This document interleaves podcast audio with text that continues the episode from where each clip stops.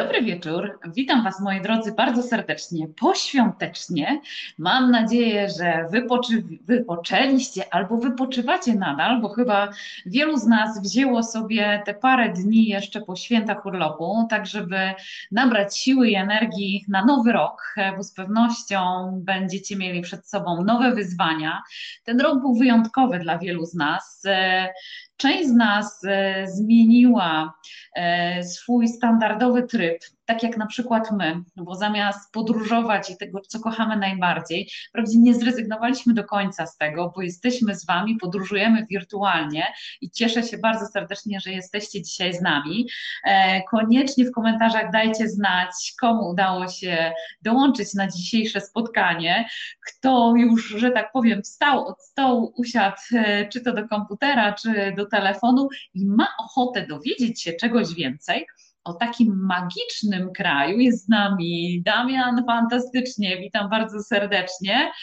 My o nowym roku jeszcze będziemy mówić, ale tak naprawdę Damian mnie tak natchnął do tego, że my tak naprawdę spotykamy się w tym roku po raz ostatni. Nie odpuściliśmy żadnego tygodnia, zaczęliśmy z początkiem kwietnia i jesteśmy cały czas z Wami. Mam mnóstwo pomysłów e, razem z moim zespołem na, słuchajcie, kolejne live'y, na pewno na styczeń, na pewno na luty. Chcemy e, być z Wami na bieżąco, chcemy być dla Was kompendium wiedzy. Witam, dobry wieczór Aniu. Bardzo miło Cię widzieć. Bardzo miło widzieć te osoby, dla których kraju, w którym będziemy dzisiaj rozmawiać, jest bliski. Ania, słuchajcie, jest niesamowitym fotografem. Tworzy tak przepiękne, magiczne, bajkowe zdjęcia i Szkocja jest jednym z jej ulubionych plenerów, z tego co e, wiem, obserwując jej konto. Także bardzo serdecznie, Aniu, dobry wieczór, witamy Cię. Więc moi drodzy, Cieszę się, że jesteście z nami. Dzisiaj, tak jak wspomniałam, zabieram Was do Szkocji. E, porozmawiamy z bardzo wyjątkowym gościem, który postanowił w 2011 roku związać się na, ze Szkocją na trochę dłużej. E, nie tylko ze Szkocją, ale i ze, ze szkocką whisky, o której będziecie mieli okazję trochę więcej się dowiedzieć. Dobry wieczór Tomku, widzę, że i Nicea z nami dzisiaj i Francja, fantastycznie witamy przewodników bez granic. Cieszę się, że jesteście moi drodzy z nami, pozdrawiamy Was e, bardzo, bardzo serdecznie razem z Mateuszem Błażejakiem. Mateusz jest już już za chwilę z nami. Natomiast moi drodzy, korzystając z okazji, chciałabym e, Was poinformować, że nasze live'y możecie też posłuchać w formie podcastów. E, są już dostępne na naszej stronie internetowej. Możecie ich też, możecie je też znaleźć na Spotify'u e, i jeszcze kilku innych platformach, o czym będziemy Was na bieżąco informować, więc bardzo serdecznie zachęcam do tego, żebyście śledzili nasze aktualności. Postaramy się też na bieżąco mówić Wam o tym, co dzieje się w poszczególnych krajach, jakie trzeba spełnić wymogi, żeby móc do nich wyjechać, a ja szykuję małą niespodziankę, bo chcę Was zabrać w pewną wirtualną podróż, ale to już niedługo, e, w nowym roku, więc o tym Wam jeszcze opowiem. E, wszystkie informacje, słuchajcie, są też dostępne w naszej aplikacji mobilnej, więc jeśli jeszcze jej nie macie, to na naszej stronie znajdziecie linki, gdzie możecie je pobrać, e, zarówno w App Store, jak i w Google. Więc słuchajcie, tam jesteśmy dla Was, staramy się na bieżąco, nie zwalniamy absolutnie tempa, e, nie zwalniamy naszego entuzjazmu, jesteśmy z Wami i nie przedłużając już, słuchajcie, zabieram Was w podróż. E, spróbuję się połączyć z moim dzisiejszym gościem. E, dobry wieczór, Mateuszu, czy jesteś z nami? A ja witam Was serdecznie. Łączymy się, moi drodzy, dzisiaj ze Szkocją. E, dzieli nas godzina e, czasu zaledwie, bo u Mateusza jest w tej chwili godzina 20.05, więc nieco wcześniej niż u nas, ale jak Mateusz stwierdził, już też ciemno, podobnie jak u nas. Ja nie wiem, czy mieliście okazję e, pooglądać, ale w tym roku zadziało się przynajmniej w Polsce. Mateusz, koniecznie opowiedz, jak to jest w Szkocji, ale w Polsce w tym roku mam wrażenie, że jest zdecydowanie więcej światełek. Choinki powstały w naszych domach, stanęły zdecydowanie szybciej niż w poprzednich latach, a światełek w ogrodach e, na domach i e, na balkonach jest też zdecydowanie więcej. Jak tam po świętach w Szkocji? Czyli tutaj dokładnie jest tak samo. Tutaj choinki pojawiły się w domach dużo wcześniej. Nawet niektórzy ustawiali je w połowie listopada, mieli choinki i domy ozdobione. Ale tutaj też może z tego względu, że w połowie listopada, ponieważ tradycyjnie choinki ubiera się już w Szkocji na początku grudnia. Tutaj, tu, tutaj jest tradycja ubierania choinek na początku grudnia i jest celebracja całych świąt e, przez cztery tygodnie grudnia, ale po świętach choinki są też szybko rozbierane też. My dzisiaj u siebie w domu na przykład już choinka została rozebrana, wszystkie ozdoby świąteczne zostały ściągnięte i szykujemy się pomału do świętowania Nowego Roku, a w Szkocji to jest Hogmanay, czyli Sylwester, który w Szkocji trwa aż trzy dni. To nie jest jednodniowa zabawa, to nie jest jedna noc, tylko to są trzy dni wspaniałej zabawy. Oczywiście w tym roku wszystko zostało odwołane przez koronawirusa niestety. Będą małe wydarzenia kulturalne w internecie, ale Standardowo w Szkocji Sylwester, Hogmanay w Edynburgu to są trzy dni wspaniałej zabawy. Nie wiem, czy słyszałeś kiedykolwiek o to Sylwestrze w Edynburgu? Ty nam koniecznie o tym opowiedz, bo ja to słyszałam. Ja nie wiem, czy nasi widzowie o tym słyszeli, więc skoro mamy tą niesamowitą możliwość, słuchajcie, my się łączymy. Mateusz mieszka bardzo blisko Edynburga, a więc stolicy Szkocji. E, co nam pisze Kasia? Tak samo w Irlandii dużo więcej domów, no więc chyba wszyscy jesteśmy spragnieni takiej dobrej, pozytywnej energii, a te kolorowe światełka z pewnością są taką energią dla nas. No ale wracając do tego Sylwestra, bo przecież on już niedługo, dzisiaj wtorek, a w czwartek Sylwester. Mateusz, to jak to świętowanie Nowego Roku wygląda w Szkocji? A więc wszystko zaczyna się 30 grudnia. Wtedy mamy wielką paradę ognia na Starym Mieście w Edynburgu. Rozpoczyna ona się zazwyczaj, e, e, rozpoczyna się ona w okolicach zamku, który, który jakby góruje nad e, miastem i tysiące ludzi, w zeszłym roku, w zeszłym roku szło około 1500 uczest... ludzi z pochodniami, którzy maszerują przez miasto i tworzą taki wielki, olbrzymi łańcuch ognia i idą oni na tyły pałacu Holyrood, czyli rezydencji królowej Elżbiety II w Szkocji, jej oficjalnego domu. I tam się rozpoczyna wielkie odliczanie, wielki, wielki koncert jest również. I to jest jakby oficjalne rozpoczęcie Hogmanay, świętowania Nowego Roku w Szkocji. Tam mamy, mm -hmm. I oczywiście mamy też pokaz fajerwerków, bo Szkoci kochają fajerwerki. Te fajerwerki są niemalże przez cały rok wyszczeliwane. Ale wracając do Sylwestra, no to mamy właśnie ten 30 grudnia, tu mamy e, Paradę Ognia. 31 grudnia mamy olbrzymią zabawę w ogrodach Princess Street. E, to jest, to jest taki duży park pomiędzy Starym a Nowym Miastem w Edynburgu. I tutaj, no i tutaj zabawa jest podzielona na e, kilka e, e, na kilka mniejszych imprez. Jest, jest, jest najważniejsza, to jest taka duża scena, na której, na której co roku występuje jakaś znana gwiazda muzyki brytyjskiej. Potem mamy tradycyjne szkockie tańce pod zamkiem. Jest też również tak zwana e, street party, czyli impreza techno, taka na, na ulicach Nowego Miasta. I potem są też dwie mniejsze sceny, na których zazwyczaj są, e, występują szkockie zespoły, jakieś zespoły rockowe, bądź troszeczkę mniej znane e, w normalnym świecie popkultury. No i oczywiście o północy mamy piękny pokaz fajerwerków na zamku w Edynburgu. Oczywiście zabawa się kończy wtedy około tak pierwszej, drugiej, już wtedy wszyscy uciekają do domów, ponieważ trzeba się wyspać, bo nowy rok wszyscy się spotykają w South Queensferry i przebierają się w śmieszne stroje i wskakują w nich do zimnych wód Zatoki Ford, a to jest, a, a to jest, a tutaj mamy oczywiście Morze Północne, więc woda ma ma około 6-7 stopni tylko w styczniu, więc jest to niezłe orzeźwienie na posylwestrowych zabawach. Brzmi to fantastycznie i to wszystko jest w ogóle jakieś takie logicznie przemyślane, słuchaj, więc w ogóle fantastyczna, e, fantastyczna zabawa.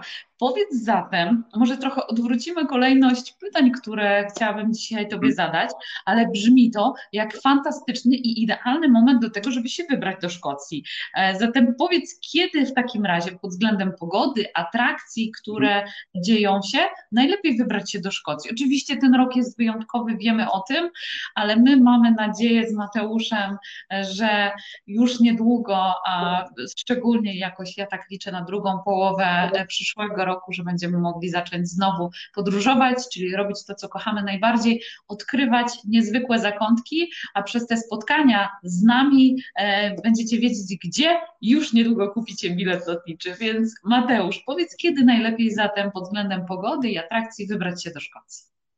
A więc jeżeli lubicie święta, Boże Narodzenie, to grudzień jest świetnym, e, jest świetnym, jest, jest świetnym e, miesiącem na wypad do Szkocji, ponieważ w Edynburgu mamy wtedy olbrzymi jarmark świąteczny i trwa tak zwany Christmas Festival w Edynburgu. Nowy rok, to już, no to już powiedzieliśmy, że jak lubicie zabawy sylwestrowe, to Edynburg moim zdaniem numer jeden destynacja na nowy rok w Europie na 2021 rok dla Was.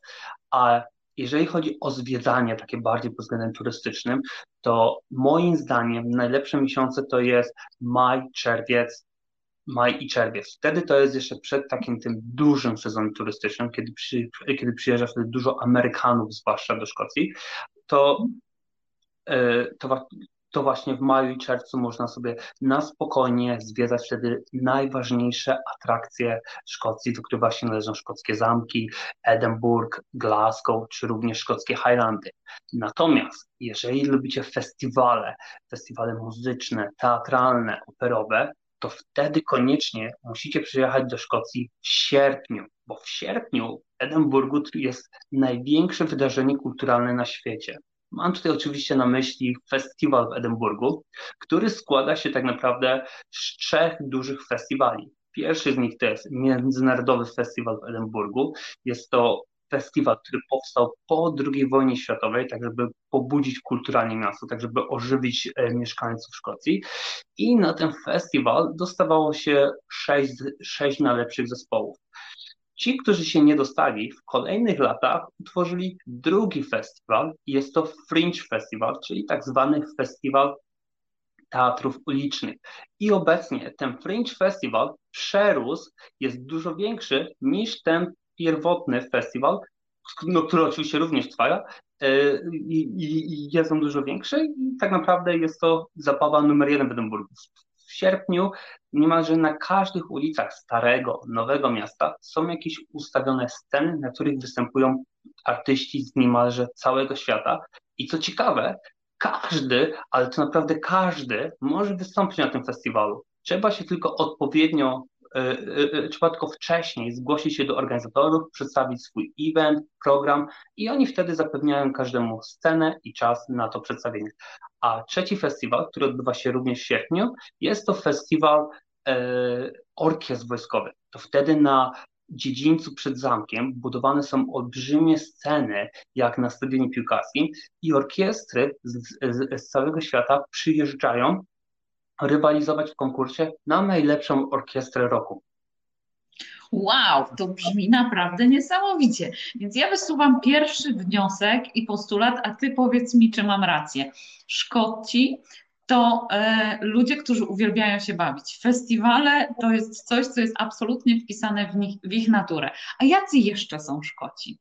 Tak po tych y, kilkunastu y, latach już mieszkania, bo ty mieszkasz od 2011 roku, prawda, w Szkocji, więc już tak. ładnych parę lat, bo y, kończyłeś studia i mhm. pojechałeś, nie wiem czy to w planach było, żeby zostać tak długo, ale jesteś, jesteś i w ogóle fantastycznie się rozwijasz, ja się bardzo z tego cieszę.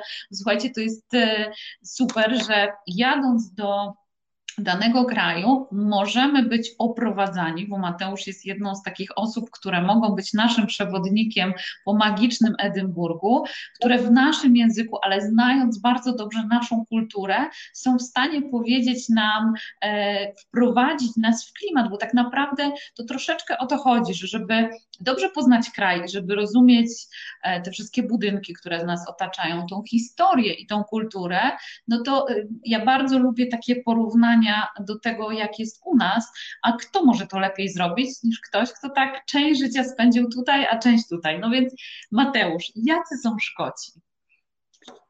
Szkoci są bardzo przyjaźni i otwarci. Ja bym powiedział nawet, że oni są trochę podobni do nas, do Polaków, ponieważ podobnie jak my kiedyś walczyliśmy o swoją niepodległość, Tak samo Szkoci na przestrzeni wieków, oni zawsze tutaj toczyli te walki z Anglią o niepodległość Szkocji, jak i również teraz, jak i również teraz jest tutaj również wielka siła polityczna, która pragnie odłączenia od Zjednoczonego Królestwa i niepodległość Szkocji. No właśnie, ale to jest dobry moment. Ja przepraszam, że ci jeszcze przerwę, no bo dla części z nas to jak to jest z tą Szkocją? Tak, żebyśmy już to wyjaśnili, żebyśmy już wiedzieli, jak to sobie poukładać w głowie.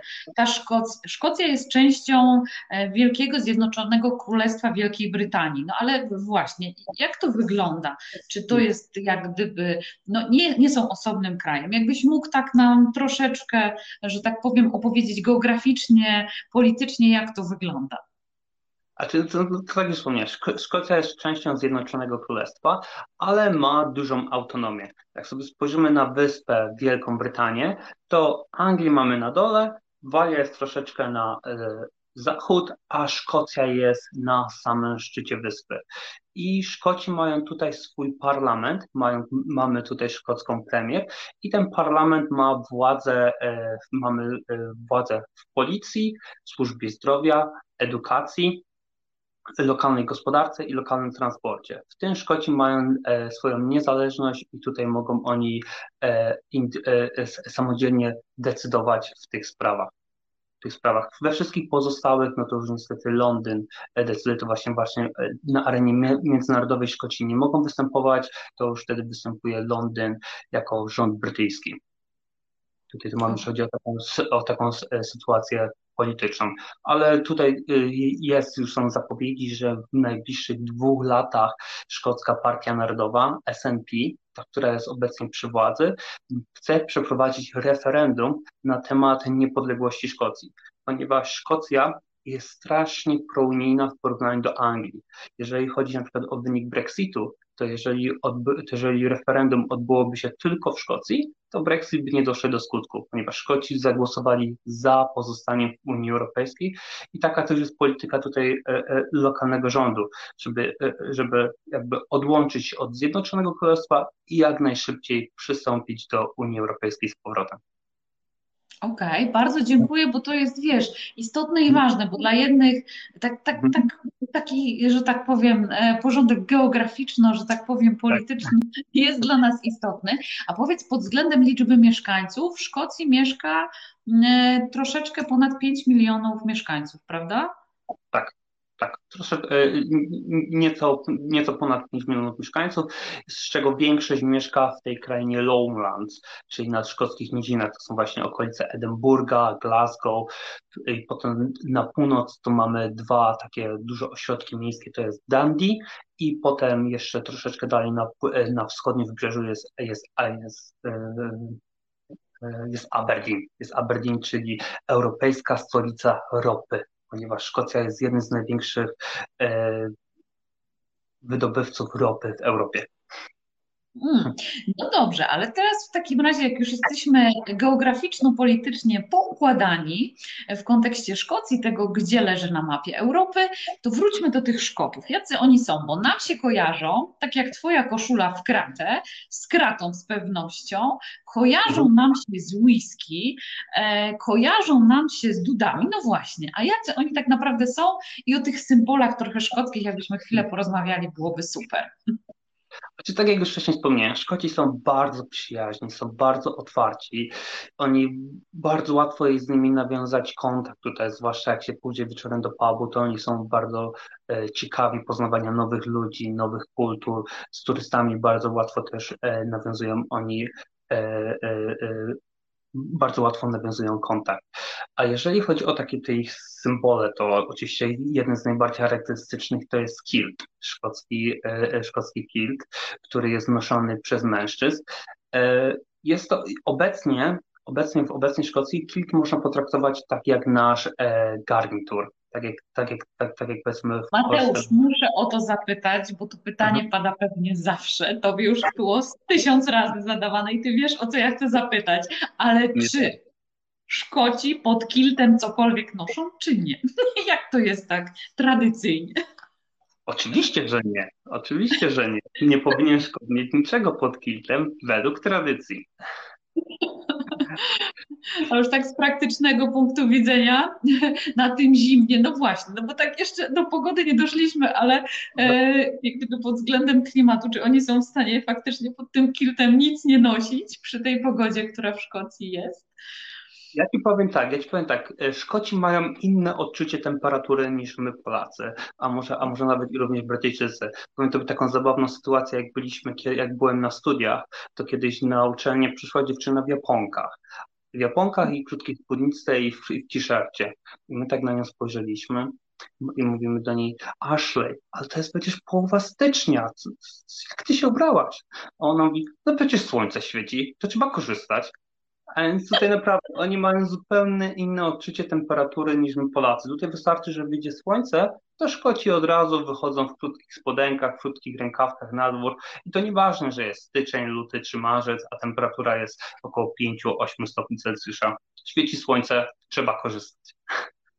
Co jak z tym Sylwestrem i tym kompaniem się słuchać w tych e, strojach.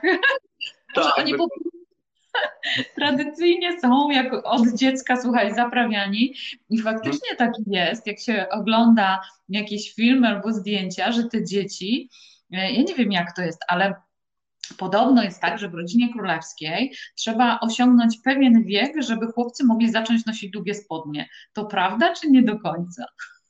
E, słyszałem też o tym, słyszałem też o tym, ale wydaje mi się, że to chyba dawniej kiedyś tak było, że dawniej kiedyś się trzymali tej zasady, że też był taki wiek, do którego e, chłopcy musieli zawsze chodzić w, e, w krótkich spodenkach ale teraz mi się wydaje, że już chyba to wraca, już nie obowiązuje ta zasada, tylko z praktycznych. Dobra, to mają te kilty, pod którymi mhm. tradycyjnie nic nie mają. Mhm. Jak spotkacie mhm. kiedyś szkołę, możecie zapytać albo sprawdzić, co bardziej odważni. No dobra, ale tam jest jeszcze więcej tych symboli, z którymi nam się kojarzy Szkocja, prawda? To kolejny to, no to mamy dudy zapewne, to jest ten e, szkocki instrument narodowy, który co ciekawe do Szkocji przywędrował wraz z Rzymianami to Rzymianie tutaj przynieśli dudy właśnie z basenu Morza Śródziemnego do Szkocji, a Szkoci go jakby przyjęli ten instrument w kolejnych wiekach, stał się on ich instrumentem narodowym, który był wykorzystywany głównie podczas walk i bitew. On miał właśnie, dudy miały zagrzewać Szkotów do walki o niepodległość z Anglikami. Tutaj też jest taka ciekawostka z tym związana, ponieważ ostatnie wojny, ostatnie, ostatnie powstanie o niepodległość Szkocji było w XVIII wieku. Były to powstania jakobickie, które oczywiście zakończyły się niestety przegraną Szkotów, ale Anglicy wprowadzili wtedy zakaz noszenia kiltów i używania dudów, e, dudów które, no, które zostały uznane za e, broń, za narzędzie walki. No i przez kolejne dziesięciolecia kilty i dudy były w Szkocji zabronione, nie można było z nich korzystać. Jeżeli chciało się nosić kilt, to można było to, to mogli to robić tylko żołnierze. Tylko żołnierze mogli nosić kilty, ale to, ale to nie były takie klity, jakie znamy obecnie. To były bardziej takie wielkie pledy, którymi oni mogli się cali okryć i ogrzać też. One też służyły im jako, jako takie duże płaszcze, ale tym się właśnie e, wyróżniały szkockie oddziały wojskowe, że nosiły oni właśnie kilty i potem właśnie się pojawiła ta szkocka krata też, czyli tartan. Te, ta, ten tartan to jakby um, każdy oddział miał inny wzór tartanu miał, y, miał inny kolor, miał troszeczkę inną kratę i tym one się odróżniały. Dopiero w XIX wieku y, y, pojawił się kilt taki, jaki znamy w obecnych czasach. Został wtedy również tutaj bardzo często zaczął też wtedy został noszony przez szkocką szlachtę i również klany, ponieważ szkocka szlachta nie dzieli się na rodziny, tylko na klany. Klany wtedy również wprowadziły swoje tartany, swoje kolory, że każdy klan, że, no, że każdy klan ma swój wzór tartanu, który wtedy jest wykorzystywany na kilcie, muchach bądź innych elementach. To jest taka historia. A czy te kilty są noszone na co dzień, czy one w tej chwili od święta? Jaka jest w tej chwili e, tradycja noszenia kiltu? To są takie eleganckie stroje teraz. To jest takie mm. bardziej, powiedzmy, jeżeli Na przykład mamy wesele i mamy pana młodego, wtedy pan młody się ubierze w garnitur. W Szkocji, jeżeli mamy tradycyjnego Szkota, to on wtedy założy kilt. On wtedy to mamy, y, to jest cały taki strój, wtedy jeszcze do tego dochodzi specjalna marynarka, wtedy jeszcze taka jeszcze mała torba jeszcze do tego dochodzi, to jest cały taki zestaw. Czy można powiedzieć, że kilty to są takie bardzo eleganckie stroje dla Szkotów, które, które są noszone od święta. Powiedziałeś o tej torbie. Ona faktycznie zwraca uwagę. Co oni w tej torbie noszą? A co mogą tam nosić? No oczywiście, że jakąś butelkę whisky. No i doszliśmy do sedna sprawy i tematu, który jest Ci bardzo bliski, a więc do tematu związanego z whisky. Ty w zapowiedzi do naszej dzisiejszej rozmowy użyłeś jednego słowa, które różnie brzmiało. Czy ty byłbyś w stanie nam wyjaśnić, czym się różni whisky od whisky? Whisky. I tak, czyli tak, mamy whisky, która jest szkocka i mamy whisky, która jest amerykańska. Jest, jest, e, przy, mamy, e, przy whisky mamy troszeczkę inną, e, inną pisownię i wtedy, no i wtedy to mamy znak, że to nie jest już szkocka whisky, tylko to jest whisky amerykańska, która jest produkowana z kukurydzy. Takim przykładem na przykład będzie Jack Daniels, wtedy będziemy mieli albo Jim Beam. Bardzo często się używa słowa bourbon, ale szkocka jest whisky, nie whisky. To jest taka to jest różnica między amerykańską a szkocką. Hmm? Okej, okay, no dobrze, no to troszeczkę więcej o tej whisky, bo e, jest to jeden jedna z takich większych atrakcji, dla której chcemy odwiedzić tą Szkocję, chcemy wybrać się i zwiedzić taką destylarnię. I teraz jak to wygląda? Czy my możemy e, po prostu tak turystycznie kupić bilet i pójść do takiej destylarni? Jak wygląda e, taka turystyka e, typowo, że tak powiem? Tam jest związana z tak. tutaj. To, to ci powiem tak, w Szkocji mamy 130 destylarni whisky. To, to, jest, to jest taki oficjalny stan na 2020 rok, że mamy 130 destylarni i większość z nich organizuje tak zwane wycieczki dla, e, e, e, organizuje wycieczki dla turystów. Wtedy właśnie może tu, turyści mogą poznać dokładny proces produkcyjny whisky, historię danej destylarni, jak i również zobaczyć taką destylarnię od środka, ponieważ te tury e, z przewodnikami, one się odbywają w tych miejscach, gdzie ta whisky powstaje. Wtedy właśnie się poznaje jakby od samego początku do samego końca, zanim whisky trafi do e, beczek na leżakowanie. Więc, a, a, a więc jeżeli ktoś jest fanem whisky, bądź dopiero rozpoczyna swoją przygodę z whisky, to, to przyjeżdżając do Szkocji, koniecznie musi wybrać się przynajmniej do jednej, e, do jednej, e, do jednej destylarni. Koło Edynburga e, mamy, jest taka fajna destylarnia, którą ja zawsze gorąco polecam turystom. Jest to destylarnia Glenkey jest to, destylar, jest to whisky Lowlands, czyli jak można powiedzieć ze szkockich miedzin i produkt z tej destylarni, ta whisky, jest nazywana whisky śniadaniową, ponieważ jest ona tak delikatna, że możemy już ją pić do śniadania. To też jest taka ciekawa tutaj e, forma e, e, nazewnictwa. No właśnie, bo ty jesteś jedną z osób, która tym, czym mnie zaskoczyła, to powiedziała, że whisky jest dla każdego, tylko trzeba znaleźć swój smak, swoją. Mhm tak, tak, dokładnie tak. Moim zdaniem whisky jest dla każdego, ponieważ e, każde whisky się od siebie różni. Właśnie mamy te whisky z Lowlands, czyli te właśnie z okolic Edynburga, Glasgow, to one to są takie bardzo delikatne, lekko kwiatowe, lek, lekki posmak miodu. To mi się, i moim zdaniem to jest najlepsza whisky na rozpoczęcie przygody ze szkocką. E, ze szkocką ponieważ na przykład na zachodnim wybrzeżu mamy taką małą wyspę Isla, która słynie z produkcji whisky e, dymnych. One są takie bardzo ciężkie, bardzo taki, mają, mają, taki wędzony, mają taki wędzony smak i zapach. Jeżeli ktoś, taki powiedzmy amator e, picia whisky zacząłby od czegoś takiego, to na 90% by powiedział, że whisky nie jest dla niego, że po prostu, bo, no bo to, to są takie produkty, można powiedzieć, dla koneserów, dla osób, które naprawdę lubią i znają te produkty. Również na przykład, jeżeli pojedziemy do Speyside, to jest taka kraina, która słynie z produkcji whisky, to Produkty z tamtego regionu charakteryzują się miodowym i słodkim smakiem whisky. A, no, I to też jest bardzo ciekawe właśnie whisky też dla takich e, początkujących osób. I tutaj jest jedna taka, jedna z moich ulubionych, to jest Cardu Whisky. To jest destylarnia, która, założona, która została założona przez kobietę i potem przez, e, przez kolejną była ona obsługiwana, więc to jest bardzo fajna, delikatna whisky, lekko miodowa, która jest świetna na takie letnie, wiosenne wieczory. Jest to niebo, niebo w buzi, można powiedzieć, jeżeli chodzi o Chciałam powiedzieć niebo w gębie, no. Wiem, że trzeba delikatnie, ale już chyba nie jest taka godzina, że oglądają nas małe dzieci. Zresztą rozmawiamy trochę o whisky. E, Mateusz, ja myślę, e, że to dobry moment, żebyśmy zadali pytanie konkursowe i trochę ożywili naszych widzów e, w tym naszym spotkaniu dzisiejszym. Ty masz przygotowane pytanie właśnie związane z whisky. Ja oczywiście mam dla Was, słuchajcie, prezent świeżutki, pachnący, kalendarz pełen inspiracji podróżniczych na 2021 rok, który z przyjemnością chciałabym komuś z Was sprezentować.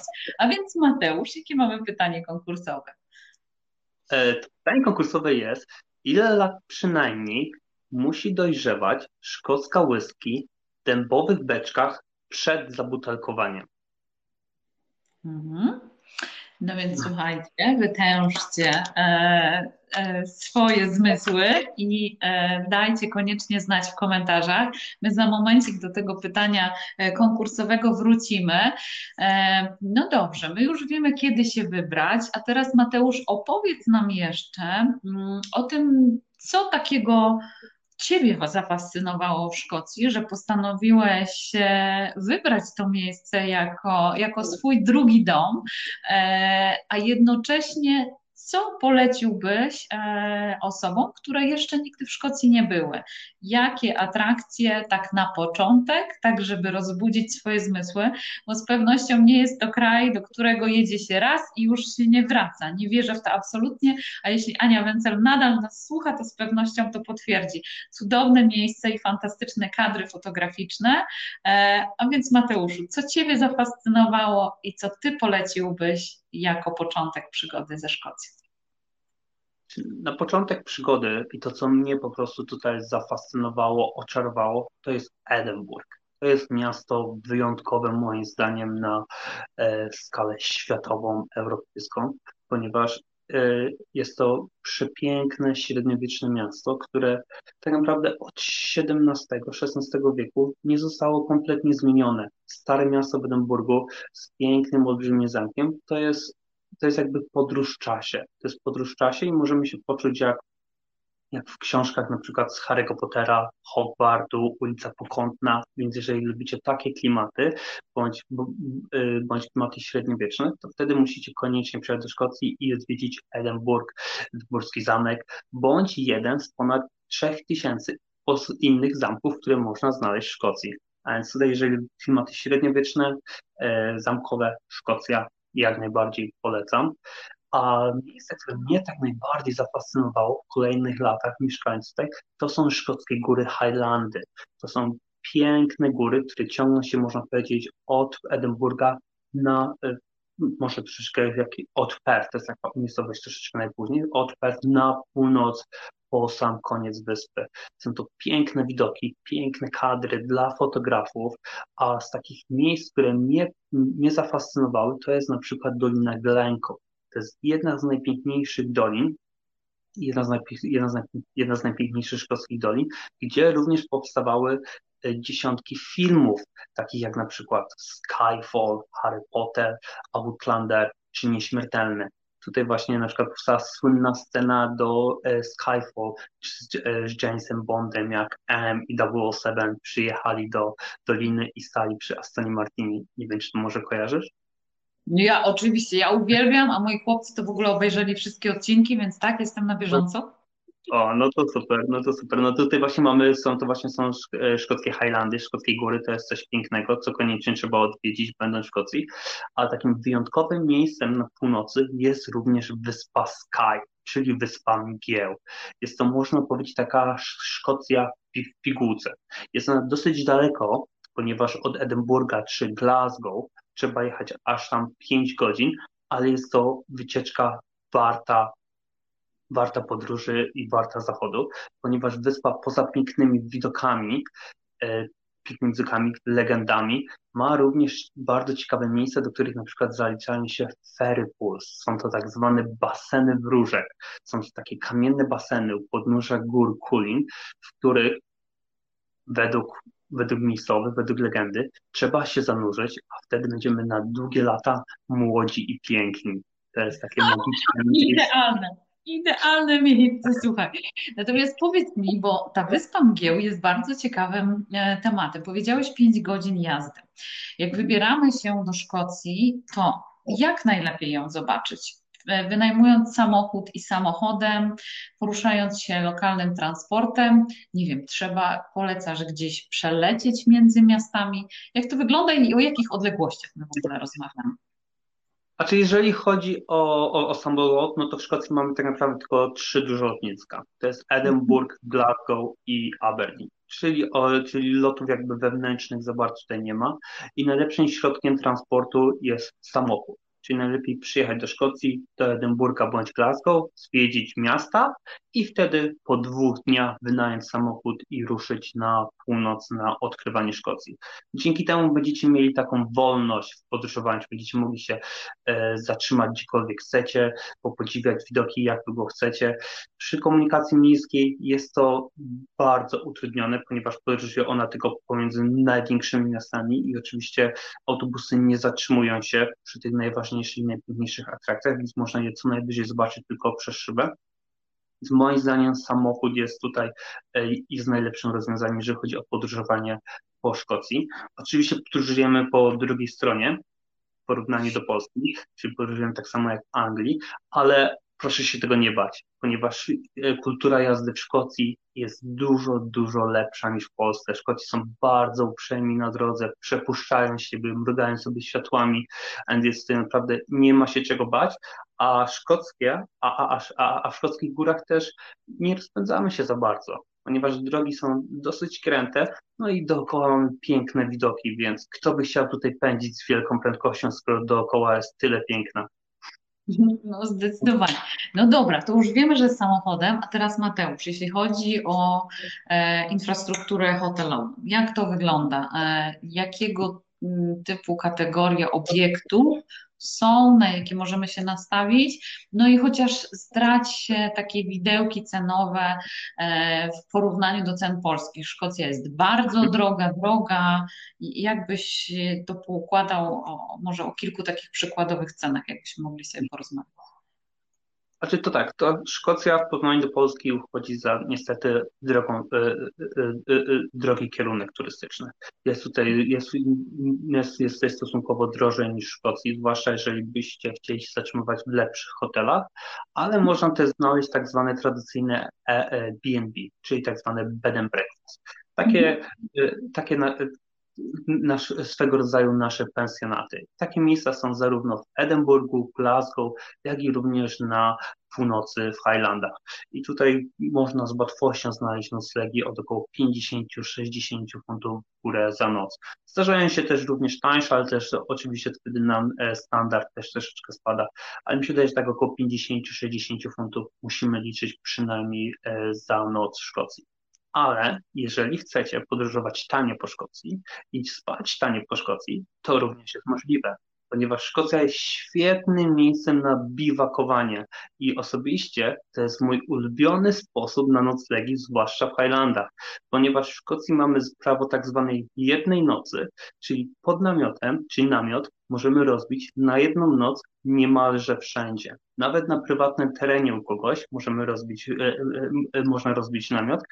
Oczywiście w tym przypadku warto pójść się zapytać do lokalnego do właściciela ziemskiego, jeżeli, jeżeli taki gdzieś jest na przykład, jeżeli, jeżeli, jeżeli jest jakaś posesja też, to warto pójść do kogoś się zapytać, czy można rozbić namiot. Ja kilka razy miałem taką sytuację, że nie mogliśmy znaleźć miejsca na namiot, poszliśmy, zapytaliśmy się, nigdy nie było z tym problemu, ani Szkocja, ani Szkocja biwak, namiot, wtedy możemy spać za darmo. Rewelacja. No tylko teraz powiedz mi jedną rzecz. Jak e, po przyjeździe, bo w tej chwili to już jestem przekonana, że absolutnie nie masz z tym kłopotu, ale jak przyjechałeś do Szkocji, jak ty Mhm. się dogadywałeś ze Szkotami? Bo oni jednak, nawet jak mamy poczucie takie, że ten nasz angielski jest na e, w miarę rozsądnym poziomie, to jedziemy do Szkocji i nagle się wszystko rozsypuje. Taki domek z kart spada i nagle się okazuje, że oni coś do nas mówią, my niby znamy angielski, ale jakoś Mhm. tak jakby trochę inaczej. No jestem, szkocki akcent jest wyczuwalny. Jest wyczuwalny, zwłaszcza na północy. Zwłaszcza jak się pojedzie w Highlandy, no to wtedy ten język jest taki troszeczkę twardszy. Czasami niektórzy turyści mi mówili, że oni myśleli, że rozmawiają z kimś z Norwegii, a nie ze Szkotami, że jest tutaj jakby ten angielski jest troszeczkę inny, ale w takich miastach jak Edynburg czy Glasgow z komunikacją tutaj nigdy, nigdy nie miałem problemu, zwłaszcza w tych miejscach turystycznych. Wtedy dużo Szkotów stara się mówić poprawnie, stara się również mówić wolniej, zwłaszcza jeżeli mają oni do czynienia z turystami. A więc, a więc nawet jeżeli wasz angielski nie jest za dobry, moim zdaniem nie ma się czego bać, bo Szkoci to rozumieją. Oni wiedzą, że ich angielski jest inny od angielskiego w Anglii, jest, jest trochę trudniejszy, to oni po prostu starają się mówić wolniej, e, spokojniej, a bądź też również nawet potrafią zmienić akcent na angielski niektórzy. Wow, no to słuchajcie, to ważne, bo takie poczucie pewnego komfortu i komunikacji, szczególnie jak podróżujecie sami, jest bardzo istotne. No ale teraz Mateusz, dobra, już wiemy jak podróżować, już wiemy gdzie możemy spać, a co my możemy zjeść w tej Szkocji? Co Szkoci lubią jeść? No to, to oczywiście tradycyjne fish and chips. Czyli mamy tu tradycyjne, tradycyjne szkockie fish and chips, które jest zupełnie inne niż angielskie, ponieważ Szkoci do, do produkcji fish and chips używają ry, ryby haddock, czyli tak zwany, czyli łupacza. W Anglii natomiast jada się dorsza, który oczywiście jest gorszy niż ten szkocki. Szkocka ryba jest oczywiście dużo lepsza. Poza tym Szkoci uwielbiają owoce morza i wszelkiego rodzaju e, potrawy rybne. Mamy tutaj tak zwaną rybę, e, jest, jest, jest bardzo dobra zupa, zupa rybna, Cullen's King, fish pie. To są takie tradycyjne szkockie potrawy e, rybne. I powiem Wam jeszcze, że jeżeli szukacie przepisów na nie, to znajdziecie je w e-booku kulinarnym, który wydali właśnie Przewodnicy Bez Granic. I tam właśnie są, są przepisy na Cullen's King, jak i właśnie fish pie, czyli takie tradycyjne szkockie potrawy. Również, również dodałem tam kilka takich ciekawostek, bo oczywiście w Polsce łupacza bardzo ciężko jest dostać, ale znajdziecie tam informację, jaką polską rybą można go e, z łatwością e, zastąpić. Również takim tradycyjnym szkockim daniem jest haggis. Nie, Ania, czy słyszałaś kiedyś o, haggisie? Nie. Nie. To haggis, to haggis to jest takie drugie tradycyjne szkockie danie i jest to i jest to bardzo smaczne ci powiem, tylko nie powiem ci z czego to jest, bo jak to się mówi z czego to jest... W ogóle cała jest takimi aromatami, jak powiedziałeś o tym fantastycznym e-booku, który no. uwielbiam i chyba byłam jedną z pierwszych osób, która go sobie zakupiła. My Wam bardzo serdecznie polecamy, on nadal jest do, na, do nabycia na stronie Przewodnicy Bez Granic. Bardzo serdecznie polecamy. 80 potraw dookoła świata, niesamowita pozycja, bardzo taka interaktywna i tak jak powiedział Mateusz, nie dość, że macie przepisy, nie dość, że macie fantastyczne zdjęcia i to takie bardzo precyzyjne przepisy, to jeszcze mnóstwo ciekawostek i takich audiowizualnych, e, fajnych podpowiedzi, jak można daną potrawę przygotować, więc jeśli jeszcze nie zakupiliście, a zapowiada się, że do 17 stycznia raczej restauracje się nie otworzą, e, no to jest szansa na popróbowanie czegoś ciekawego, a jeśli rozpalimy Wasze apetyty właśnie dzisiaj, to koniecznie tam zajrzyjcie bardzo, bardzo serdecznie polecamy. No więc wracając do tego, do tego przepysznego dania, opowiadaj Mateusz dalej. A więc haggis, a więc haggis to jest, e, e, to jest potrawa z owcy. To jest potrawa z owcy i to jest, mm, to są jakby wnętrzności owcy, wszystko razem zmielone i ugotowane w owczym żołądku. Nie brzmi to zbyt apetycznie, ale jak jest dobrze przyprawione, wtedy jest to takie bardzo, jest tak troszeczkę pikantne, smakuje to wyśmienicie i naprawdę jest to świetna rzecz, którą koniecznie każdy musi spróbować w Szkocji. A ostatnio nawet pojawiły się hagisy dla wegetarian, więc nawet jak jesteście wegetarianami, również można znaleźć hagisy dla wegetarian, czyli że Szkocja jest dla każdego. Można, można te smaki również, każdy może posmakować bez znaczenia, na jakiej diecie jesteście. No dobra, jak rozmawialiśmy w Peru, to okazało się, że oni uwielbiają świnki morskie i to jest ich przysmak. Tu wiemy, że w Szkocji są hagisy. Każdy kraj ma, słuchajcie, jakieś swoje perełki. No dobra, a jakieś inne dziwactwa szkockie, które mogą, albo zwyczaje, które mogą nas zaskoczyć? Albo które Ciebie zaskoczyły? E, a to, to, to, co mnie najbardziej zaskoczyło w Szkocji, to ten trzydniowy Sylwester. To po prostu dla mnie to po prostu był taki szok po prostu, że po prostu nigdy o czymś takim nie słyszałem, że jak Sylwestra można świętować przez trzy dni. Przez trzy dni. I co jeszcze ciekawego, Szkocja jest chyba jedynym krajem na świecie, w którym 2 stycznia również jest traktowany jako nowy rok. Tutaj mamy dwa dni wolnego z okazji, e, z okazji Nowego Roku, pewnie, pewnie po to, żeby dojść po siebie po tych trzech dniach e, zabaw. A gdzieś tutaj to mnie mega zaskoczyło. A z takich ciekawostek jedzeniowych, co mnie zaskoczyło, to jest na przykład whisky porridge, czyli, czyli, czyli tradycyjna owsianka z nutką whisky. To też jest mm. To też jest bardzo popularne śniadanie w Szkocji, zwłaszcza w tych właśnie, zwłaszcza w tych małych pensjonatach B&B. Tam bardzo często właśnie właściciele, e, on, on, oni przygotowują śniadanie dla swoich gości i wtedy właśnie podają oni whisky porridge, czyli whisky z odrobiną, e, e, czyli owsiankę z odrobiną, z odrobiną whisky już do śniadania. No dobra, a co jeszcze na to śniadanie można w Szkocji zjeść w takim razie? To, że owsiankę z whisky? No ciekawe, ciekawe. Od razu wszystko staje się piękniejsze od samego poranka. dokładnie, dokładnie. No potem mamy to tradycyjne full Scottish, czyli mamy takie tradycyjne pełne szkockie śniadanie, czy mamy wtedy właśnie, bardzo często podawany wtedy jest haggis, mamy wtedy jajko sadzone, jest fasolka, jest hash brown, to są takie małe kotleciki ziemniaczane, są pieczarki, są pomidory, są, e, są wysmażone pomidory, bo to wszystko jest smażone, wszystko razem. Jest takie bardzo ciężkie, takie bardzo sycące śniadanie, po którym tak naprawdę e, większość turystów moich, z, z, z którymi jadałem takie śniadania, nie czuli głodu aż do kolacji. Mieliśmy kiedyś gdzieś przerwę na lunch, a oni mówili, nie, Mateusz, nie, my jeszcze to śniadanie czujemy, bo ono było takie pyszne i takie sycące, więc tutaj Szkoci również jedzą bardzo duże i obfite śniadania, tak zwane full Scottish. Okej, okay, no dobra, to jest bardzo, bardzo ciekawe. Słuchaj, jeszcze jakbyśmy wrócili do tych magicznych zakątków e, Szkocji, no bo wybieramy się pierwszy raz. Czy na taką wyprawę do Szkocji to taki przedłużony weekend, czwartek, niedziela wystarczy, czy polecałbyś jednak trochę więcej czasu? Jeżeli chodzi, o, mhm. jeżeli chodzi o przedłużony weekend, to polecam Edynburg. Edynburg i okolice Edynburga. To jest wtedy świetny, idealny czas na spędzenie czasu w Szkocji. Właśnie na przykład dwa dni w Edynburgu i potem na przykład jeden bądź dwa dni w okolicy, w okolicy Edynburga, gdzie również możemy znaleźć wiele ciekawych atrakcji, miejsc, takich jak na przykład miejscowość Kulros.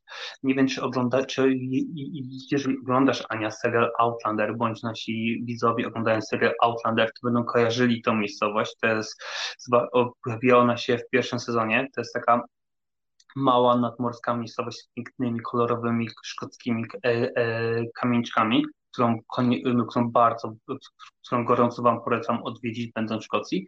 A drugim miejscem, które jest fajne do odwiedzenia w Edynburga jest St. Andrews. To jest miejsce, e, to jest miejsce, gdzie powstał pierwszy szkocki uniwersytet, na którym studiował między innymi William and Kate, czyli książę William i jego obecna żona. Tutaj właśnie oni się również poznali właśnie w Szkocji, na Uniwersytecie w St. Andrews. Również, również jeżeli jesteście fanami golfa, to w St. Andrews jest najstarsze pole golfowe i klub golfowy na świecie. To też jest miejsce, które jest uwielbiane przez e, fanów golfa i osoby, które e,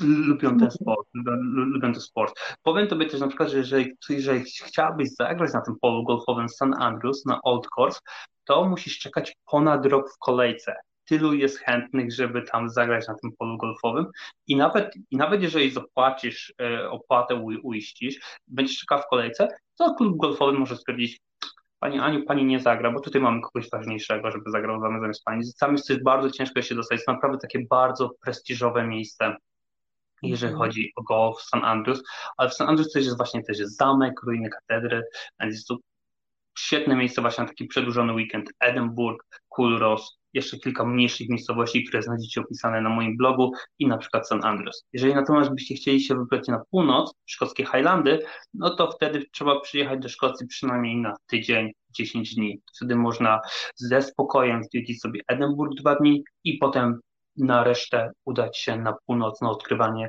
szkockiej natury, szkockich skarbów. Pięknie, pięknie za to dziękujemy. Powiedz mi jeszcze taką rzecz, bo powiedzieliśmy trochę o whisky, e, o zabytkach, natomiast na czym się opiera w ogóle gospodarka Szkocji?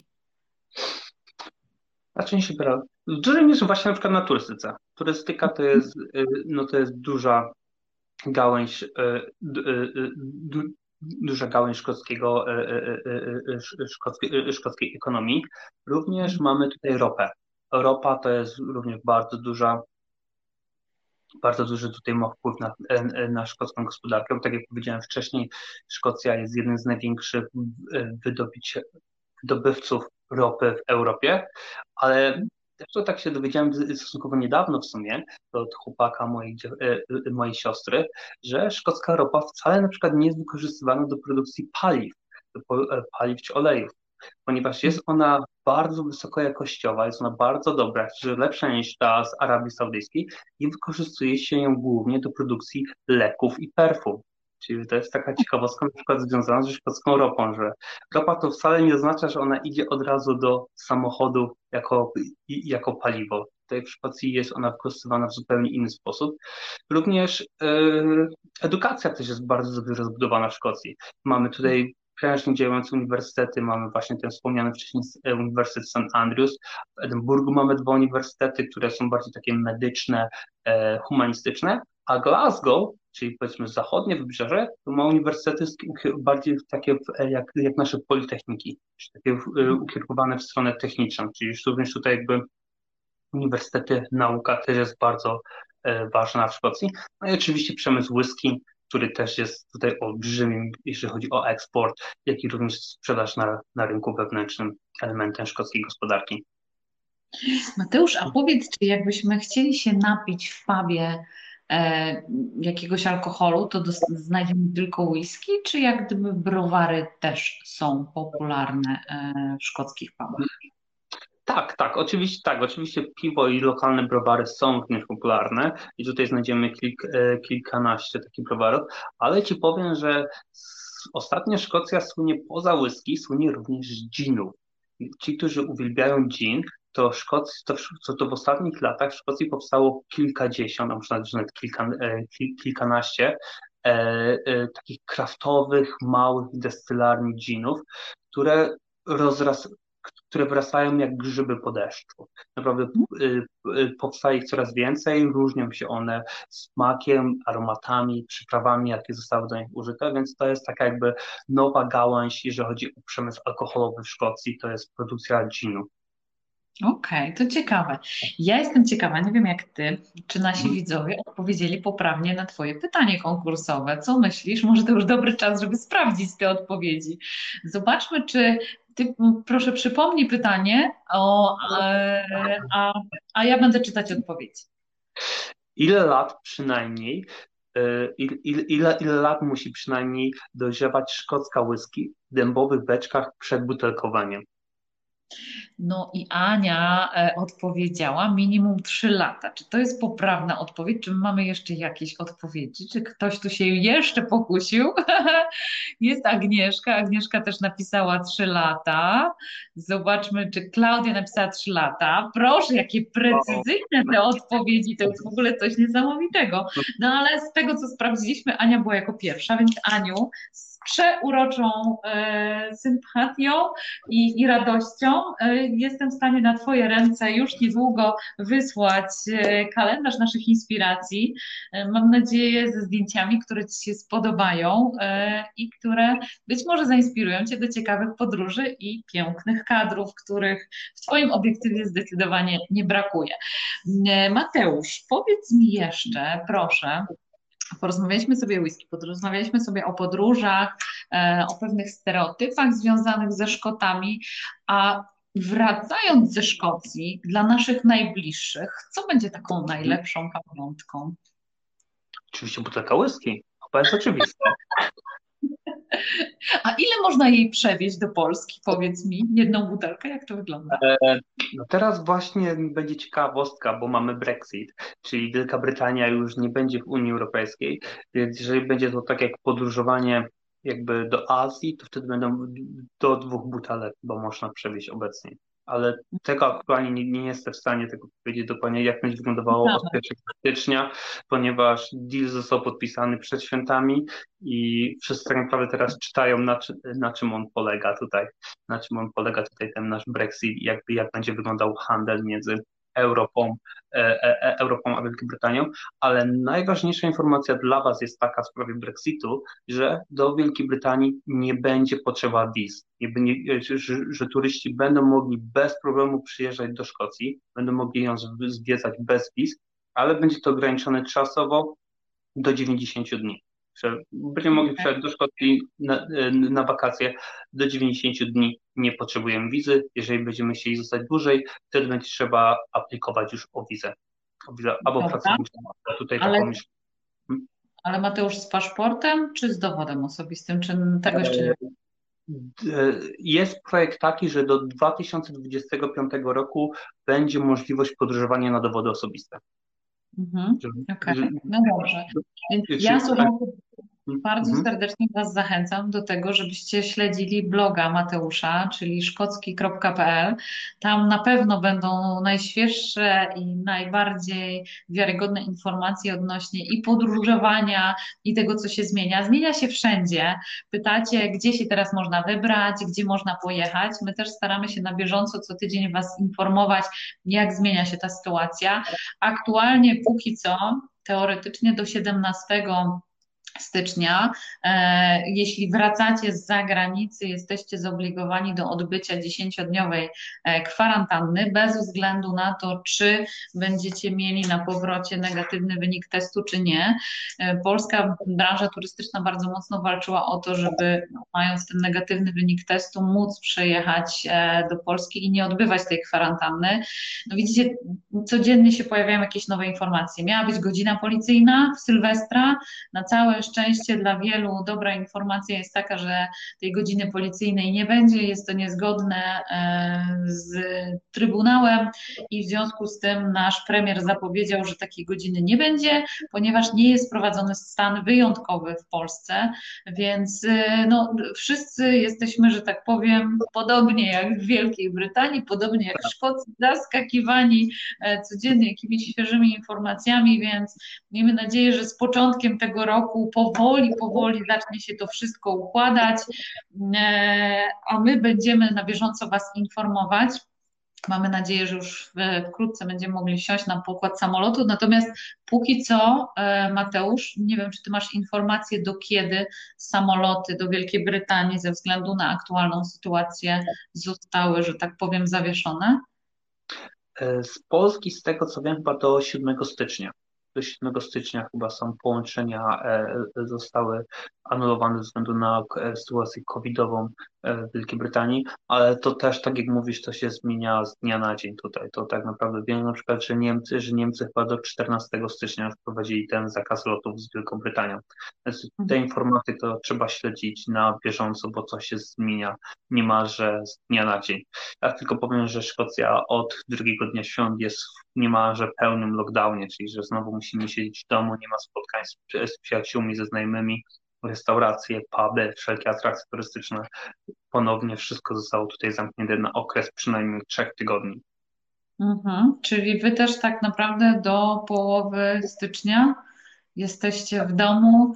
E, Okej, okay, czyli podobnie tak jak u nas. No słuchajcie, prawda jest taka, że jeśli e, będziemy się stosować do tych wytycznych. Kolejną bardzo ważną rzeczą, pewną taką misją, którą wiecie z mediów społecznościowych, że my staramy się Wam przekazać, jest kwestia związana ze szczepieniami.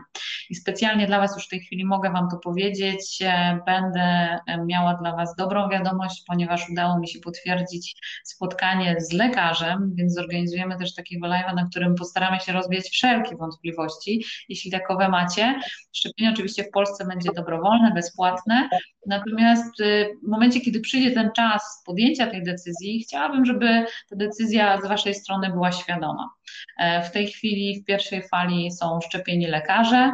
Ja już dostaję pierwsze wiadomości od moich zaprzyjaźnionych lekarzy, że są już zaszczepieni, że czują się bardzo dobrze, że wszystko jest w porządku.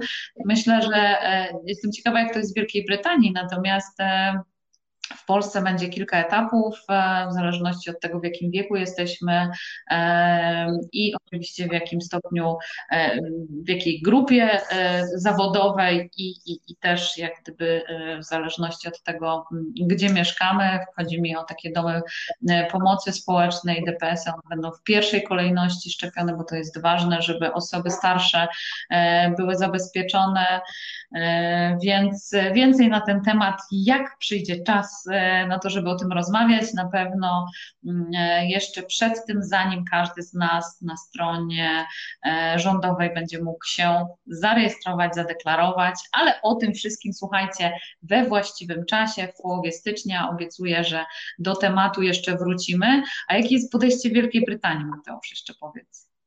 To w Wielkiej Brytanii jest bardzo podobnie jak w Polsce też, że te szczepionki, e, bo, to już, to już, już szczepienia się zaczęły przed świętami już. Moi znajomi już niektórzy, ci, którzy pracują w domach opieki, to oni, no to oni już zostali zaszczepieni i też, też czują się dobrze, nie mają żadnych efektów ubocznych tej szczepionki.